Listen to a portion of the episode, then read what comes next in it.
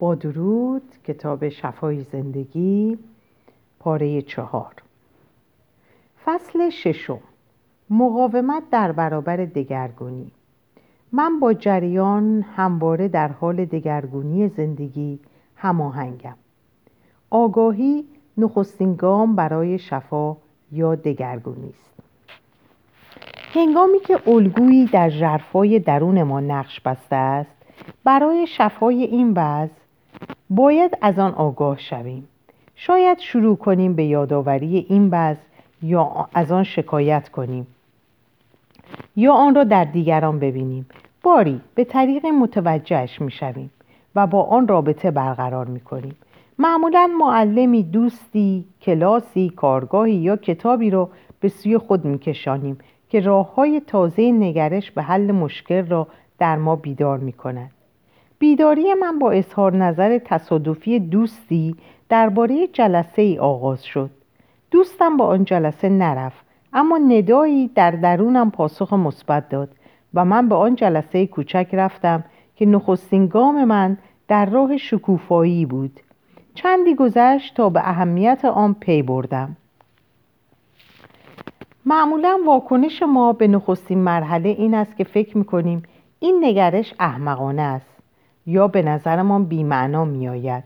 شاید زیادی آسان بنماید یا با طرز فکر ما جور در نیاید.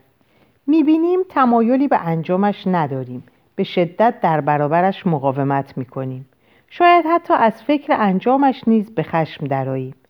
اگر بتوانیم بفهمیم که این نخستین گام فرایند شفای ماست، چنین واکنشی بسیار خوب است. من به مراجعانم میگویم هر واکنشی که احساس کنند نشانه آن است که پیشاپیش در فرایند شفا قرار دارند، هرچند هنوز شفای کامل به سرانجام نرسیده است.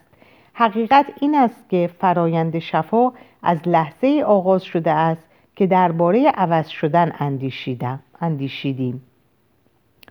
بی‌صبری تنها شکل دیگری از مقاومت است.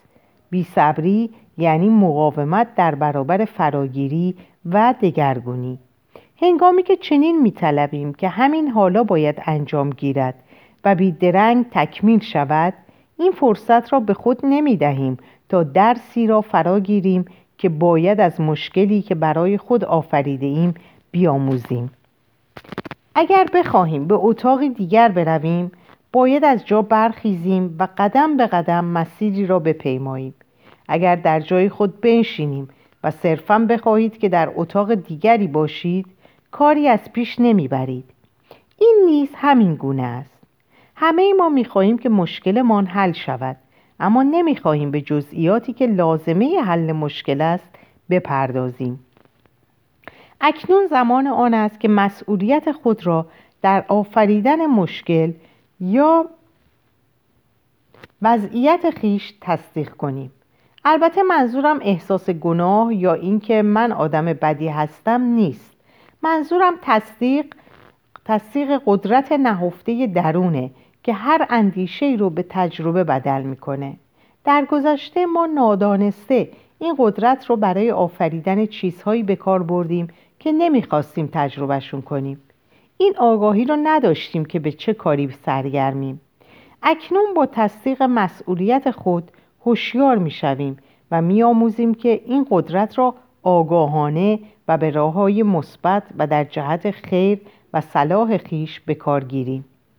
اغلب اوقات همین که به مراجعی راه حلی پیشنهاد میکنم، راهی تازه برای نگرش به موضوعی یا عفو و بخشایش بعضی از اشخاص، میبینم که دندانها به هم قفل و فکها برآمدش میشوند و مراجع دست به سینه مینشینند و بازوهایشان را محکم به هم میفشارند.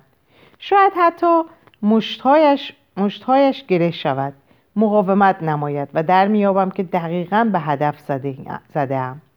همه ما درس‌هایی داریم که باید بیاموزیم، چیزهایی که به نظرمان سخت میآید. همان درس‌هایی است که برای خود انتخاب کردیم. اگر به نظرمان آسان میآیند، درس‌های ما نیستند. آنها چیزهایی هستند که پیشاپیش می‌دانیم. از طریق آگاهی می‌توان درس‌ها را آموخت. به کاری که به نظرتان بیش از هر چیز دشوار می آید و در برابرش مقاومت به خرج می دهید بیاندیشید. زیرا در یک لحظه این بزرگترین درس شماست.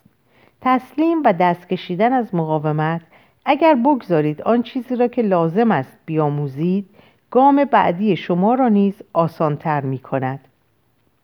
نگذارید که مقاومتتان شما را از دگرگونی باز دارد. ما در دو سطح می توانیم کار کنیم. نگریستن به مقاومت، دو ایجاد دگرگونی‌های ذهنی. مشاهده خیشتن، دیدن اینکه چگونه مقاومت می کنیم و آنگاه پیش رفتن. نشانه‌های غیر کلامی.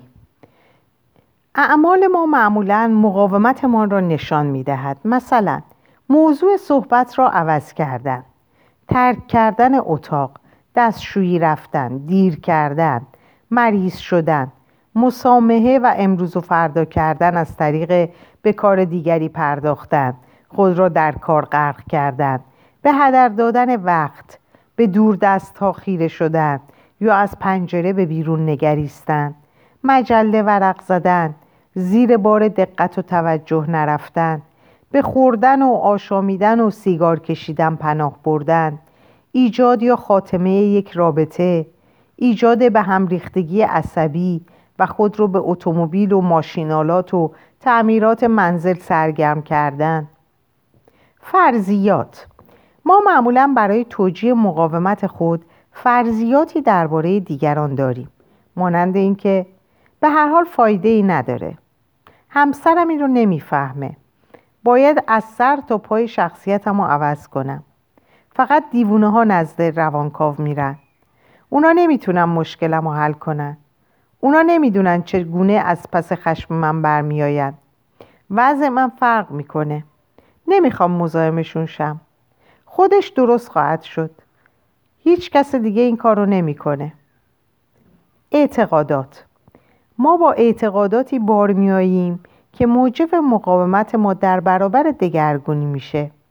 بعضی از این عقاید محدود کننده عبارتند از اینطوری نمیشه، این درست نیست، انجام این کار برای من صحیح نیست، این یه عمل معنوی نیست، انسانهای معنوی خشمگین نمیشن، مردا این کار رو نمی کنن، زنا این کار رو نمی کنن، این کار در خانواده من مرسوم نیست، من از عشق و محبت سهمی ندارم، این کار احمقانه است، این مسافت اونقدر زیاده که با اتومبیل نمیشه به اونجا رفت، این کار خیلی زیاده، به وقتی که میگیره نمیارزه، من به این اعتقاد ندارم، من از این نوع آدم ها نیستم.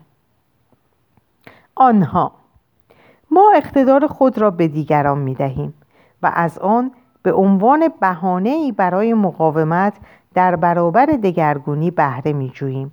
مانند عقایدی از این دست که خدا این کار را تایید نمی‌کند.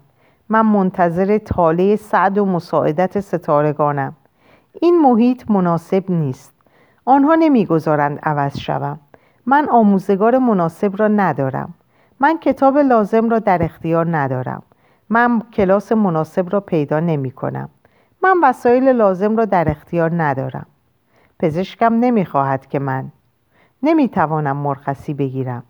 نمیخواهم زیر تسلط آنها باشم. همش تقصیر آنهاست. اول آنها باید عوض بشوند. به محض این که به دست بیاورم آن کار را خواهم کرد. تو نمیفهمی. آنها نمیفهمند. نمیخواهم آزارشان دهم. این برخلاف طرز تربیت من است. این برخلاف دین من است. این برخلاف فلسفه من است. عقاید درباره خود. عقایدی نیز درباره خود داریم که از آنها به عنوان بهانه‌های محدود کننده یا مقاومت در برابر دگرگونی استفاده می‌کنیم. من زیادی پیرم، من زیادی جوانم، زیادی چاقم، زیادی لاغرم، زیادی کوتاهم، زیادی درازم، زیادی تنبلم، زیادی نیرومندم، زیادی ناتوانم، زیادی کودنم، زیادی باهوشم، زیادی فقیرم، زیادی بی‌ارزشم، زیادی سبکسرم، زیادی جدی هستم، زیادی درگیرم، خلاصه مدام زیادی یه چیزی هستم. روش‌های به تأخیر انداختن. معمولاً مقاومت ما خود را با روش‌هایی به تأخیر انداختن نمایان می‌سازد و به بهانه‌ای از این دست می‌آوریم که بعداً این کارو می‌کنم، حالا نمی‌تونم فکر کنم، الان وقتشو ندارم، این واقعاً وقت کارمو می‌گیره. بله، عقیده خوبیه، یه موقع انجامش میدم. 1000 کار دیگه دارم که باید انجام بدم، فردا دربارش فکر می‌کنم، به محض اینکه از این سفر برگردم. حالا وقتش نیست، خیلی دیر شده، الان خیلی زوده. تکذیب. این نوع مقاومت برای انکار نیاز به دگرگونی به کار میره، مانند من که چیزیم نیست، عیب و ایرادی ندارم، من نمیتونم درباره این مسئله کاری بکنم، دفعه پیش که مشکلی نداشتم. فایده عوض شدن چیه؟ اگر به این مسئله توجه نکنم خودش راهش رو خواهد کشید و کنار خواهد رفت. ترس. تا کنون بیشترین عامل مقاومت ترس بوده است. ترس از نامعلوم و ناشناخته به این بهانه ها گوش فرا می دهد. هنوز آماده نیستم، ممکنه شکست بخورم، شاید اونا قبول نکنن، همسایه ها چه فکر می کنن، نمیخوام موضوع کثیف و پر دردسر رو باز کنم، میترسم به همسرم بگم، اونقدر که باید نمیدونم، شاید ناراحت شم، شاید مجبورشم عوض بشم، شاید مجبورشم که پولشو بدم، من حاضرم بمیرم و طلاق نگیرم، نمیخوام هیچکس بفهمه که مشکلی دارم، میترسم که احساسمو نشون بدم، میل ندارم دربارش صحبت کنم، نیروشو ندارم. چه کسی میدونه که این مسئله به کجا خواهد کشید؟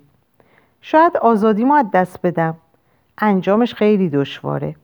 حالا که پول ندارم، شاید پشتمو بشکنه، من کامل نیستم، شاید دوستانمو از دست بدم، من به هیچ کس اعتماد ندارم، شاید این کار به تصویرم لطمه بزنه، اونقدر که باید خوب نیستم. این فهرست میتواند سر به فلک بزند. آیا بعضی از آنها شیوه های مقاومت خود شماست؟ به مقاومتی که در مثال های بالا نمایان است توجه کنید. مراجعی به دلیل درد زیاد نزد من می آیند. استخوان پشت و گردن و زانویش در 3 تصادف رانندگی شکسته بود. هنوز نیز همیشه دیر می رسید و خیابانها را گم می کرد و پشت ترافیک می ماند. برایش آسان بود که از مشکلاتش برایم صحبت کند، اما به محض اینکه گفتم بگذار منم لحظه ای حرف بزنم، همه عذابها آغاز شد. عدسی هایی که در چشم داشت ناراحتش میکرد، میخواست روی صندلی دیگه بشینه، مجبور شد به دستشویی بره، اون وقت مجبور شد که عدسی هاشو از چشم در بیاره. من نمیتونستم توجهش رو به مابقی جلسه جلب کنم. یک سر مقاومت بود، هنوز این آمادگی رو نداشت که رهاشه و شفا یابه. دریافتم که پشت خواهرش نیز 2 بار شکسته بود و همچنین پشت مادرش. مراجع دیگر هنرپیشه بود و در خیابان لالبازی در می آورد و کارش را نیز خوب می دانست. به زیرکی خود در کلاه گذاشتن سر مردم و مخصوصا نهادها و سازمانها می بالید.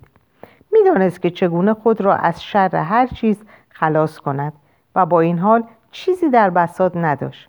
همیشه ورشکست بود و 1 ماه اجاره خانهش عقب می افتاد و اغلب تلفن نداشت. لباسهایش رنگ رو رفته و کارش گاه به گاه و تن او بسیار دردناک و زندگی عاشقانه‌اش زشت و ناهموار بود. نظریه‌اش این بود که تا بخت و اقبالی نیکو در زندگیش رو ننماید، نمیتواند از کلاه برداری دست بردارد. البته با آنچه از او بروز میکرد هیچ بخت و اقبال نیکویی نیز در زندگیش پیش نمیآمد. او میبایست از کلاه برداری دست میکشید. شیوه مقاومتش این بود که هنوز برای رها کردن شیوه های قدیم آماده نیست. دوستتان را به حال خود بگذارید. چه بسیار پیش میآید که به جای اینکه به دگرگون ساختن خود بپردازید، برآم میشویم که ببینیم کدام یک از دوستانمان به عوض شدن نیاز دارند. این نیز مقاومت است. در ابتدای کارم مراجعی داشتم که مرا نزد همه دوستانش که در بیمارستان بستری بودند میفرستاد به جای اینکه برای آنها گل بفرستد، بنا بفرستاد تا مشکلات آنها را برطرف کنم. من هم ضبط صوت در دست به بیمارستان می رفتم و معمولاً با بیماری مواجه می شدم که نمی دانست آنجا چه می کنم یا نمی توانست بفهمد که به چه منظور به سراغش رفتم. این پیش از آن بود که بیاموزم تنها با کسانی کار کنم که خودشان تقاضا کردند. گاه مراجعانی نزدم می آیند که دوستی به عنوان هدیه پول این جلسه را به جای آنها پرداخته است. معمولاً این نوع جلسات حاصل درخشانی ندارد و کمتر پیش آمده که این اشخاص دیگر بار برای کار بیشتر مراجعه کنند. هنگامی که از چیزی بهره فراوان میبریم، اغلب میخواهیم آن را با دیگران تقسیم کنیم، اما چه بسا آنها در آن لحظه از زمان و مکان آمادگیش را نداشته باشند. حتی زمانی که مصمم به ایجاد دگرگونی در خود هستیم، کاری دشوار است، چه برسد به ایجاد دگرگونی در کسی که تمایلی نسبت به آن احساس نمی کند. این کار محال است و می تواند دوستی خوبی را نابود کند. من مراجعانم را زیر فشار می گذارم و مجبورشان می کنم چون خودشان نزد من آمدند، اما دوستانم را به حال خود رها می کنم. کار با آینه احساسهایی را که درباره خود داریم باز می تاباند. به روشنی به ما نشان می دهد که اگر زندگی شاد و سرشار از توفیقی می خواهیم، کدام زمینه ها باید عوض شوند. من از مراجعانم می خواهم که هر بار از برابر آینه‌ای می گذرند به چشمان خود نگاه کنند و چیزی مثبت درباره خود بگویند. مؤثرترین شیوه برای ادای جملات تأکیدی نگریستن در آینه و به صدای بلند ادا کردن آنهاست. بیدرنگ متوجه مقاومت خود می شوید و آنگاه سریعتر می توانید از این مرحله بگذرید. به هنگام خواندن این کتاب بسیار خوب است که آینه‌ای همراه داشته باشید. به هنگام تکرار عبارت تأکیدی از آینه استفاده کنید تا بدانید کجا مقاومت می کنید و کجا گشوده و شناور و در جریان هستید. اکنون به آینه بنگرید و به خود بگویید: من مشتاقم که عوض بشوم. به احساسی که در شما می‌گذرد توجه کنید. اگر مردد هستید یا مقاومت می‌کنید یا نمی‌خواهید عوض شوید، علت آن را از خود بپرسید. به کدام اعتقاد کهنه چسبیده اید؟ اکنون موقع آن نیست که خود را سرزنش کنید. تنها دریابید که چه می‌گذرد و کدام اعتقاد به سطح می‌آید و نمایان می‌شود. این همان اعتقادی است که مشکلات بسیار برایتان آفریده است. آیا می توانید پی ببرید که این اعتقاد از کجا آمده است؟ وقتی می بینیم که با عبارات تأکیدی خود نمی توانیم کنار بیاییم یا احساس دلپذیری به ما نمی دهند و گویی کاری از پیش نمی برند، خیلی آسان است که بگوییم از تکرار عبارات تأکیدی که کاری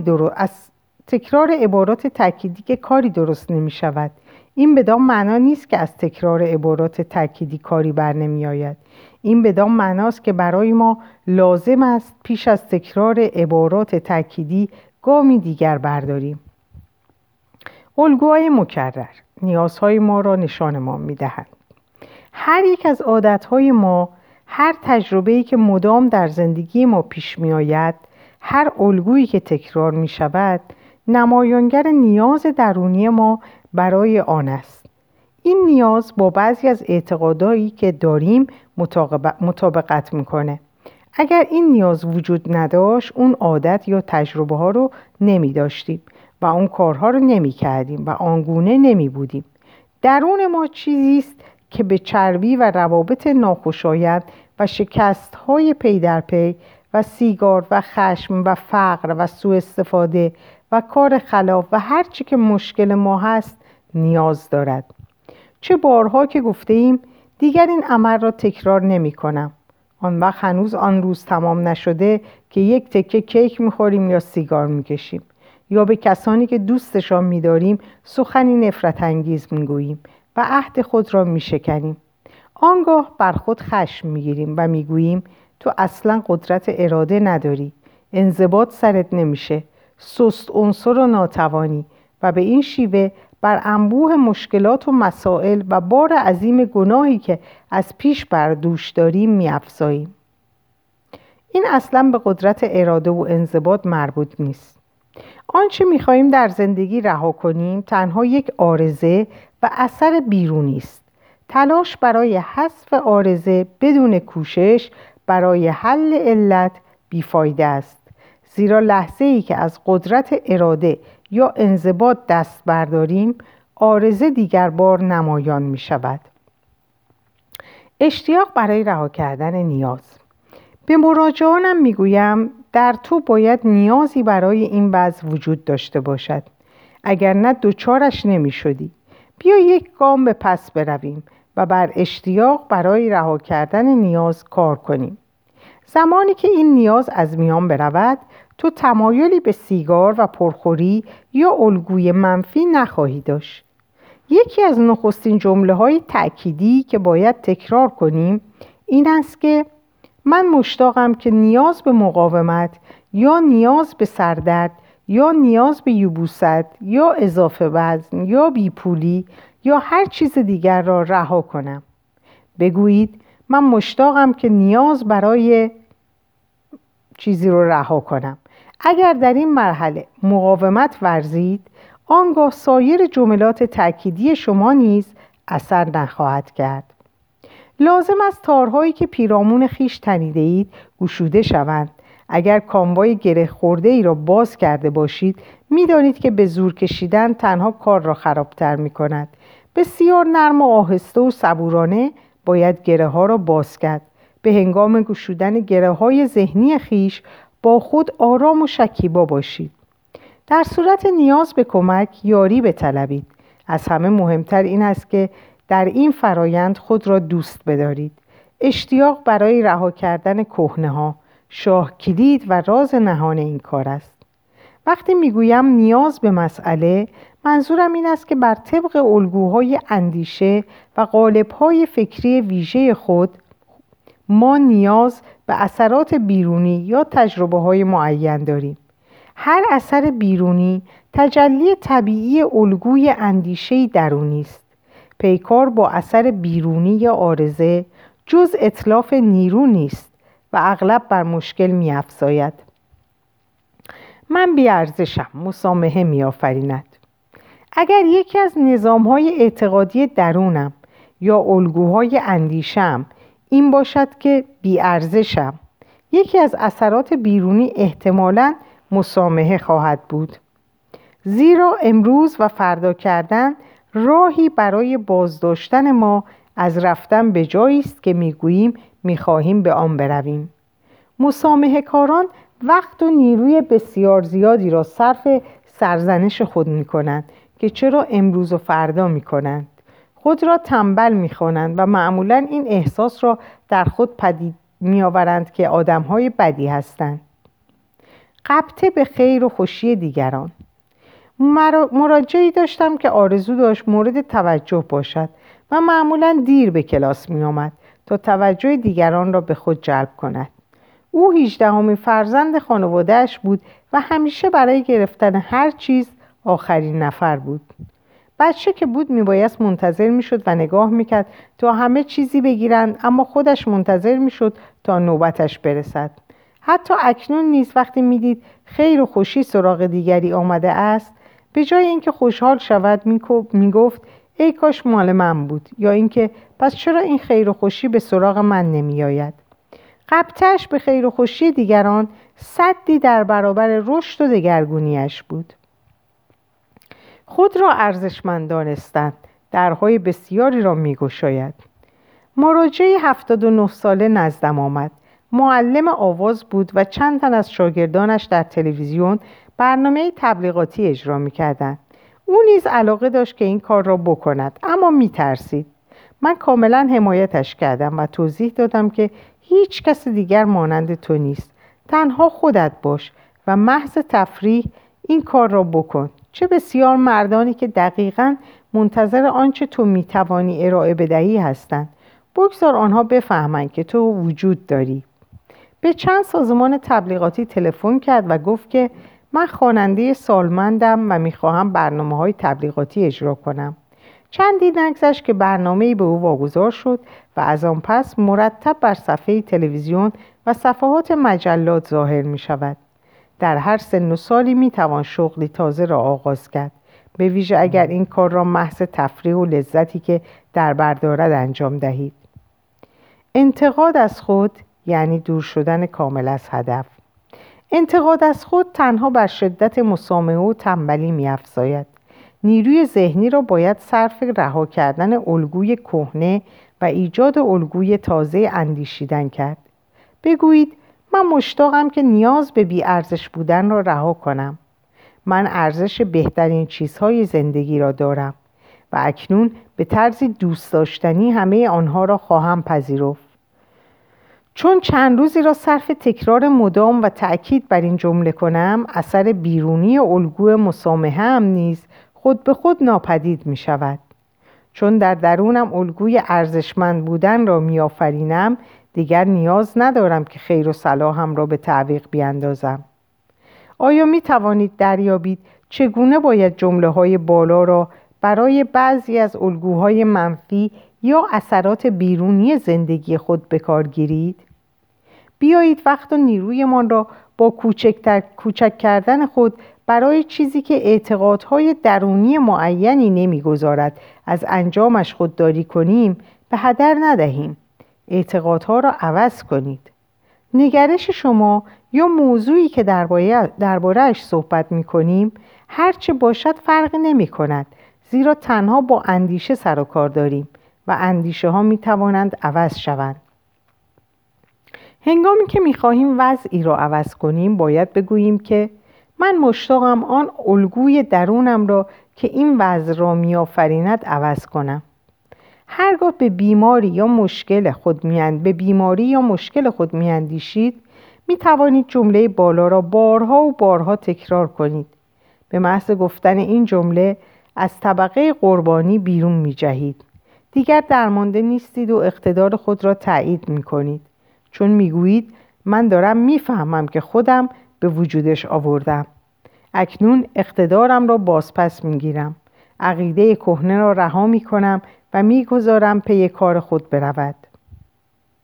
انتقاد از خود. مراجعی دارم که وقتی نمی تواند اندیشه های منفی خود را تحمل کند، 0.5 کیلو کره یا هر چه به دست می آورد می خورد. روز بعد از اینکه سنگین شده است، از دست خودش و جسمش عصبانی می شود. دختر کوچکی که بود دور میز غذا راه می افتاد و هرچه در بشقاب هر کس مانده بود به اضافه 1 قالب کره می خورد. اعضای خانواده نیز می خندیدند و می گفتند چه بانمک است. تقریبا این تنها تایید خانوادهش بود. وقتی خود را سرزنش می کنید یا به باد ملامت می گیرید یا خود را می کوبید، فکر می کنید با چه کس به این شیوه رفتار می کنید. تقریبا همه برنامه ریزی های من را خواه منفی و خواه مثبت زمانی که 3 ساله بودیم پذیرفته ایم. تجربه های ما از آن وقت تا به حال بر پایه آنچه در آن زمان درباره خود و زندگی پذیرفتیم و به آن اعتقاد آوردیم پیش آمده است. معمولا ما با خود به همان شیوهی رفتار می کنیم که در کودکی با ما رفتار شده است. شخصی که سرزنشش می کنید همان کودک 3 ساله درون شماست. اگر از اینکه ترسو و هراسان هستید بر خود خشم می گیرید، خود را کودکی 3 ساله بدانید. اگر کودکی 3 ساله در برابر شما بود که می ترسید، با او چه می کردید؟ آیا از دستش عصبانی می شدید یا در آغوشش می گرفتید و آنقدر تسلایش می دادید تا احساس ایمنی و آسایش کند؟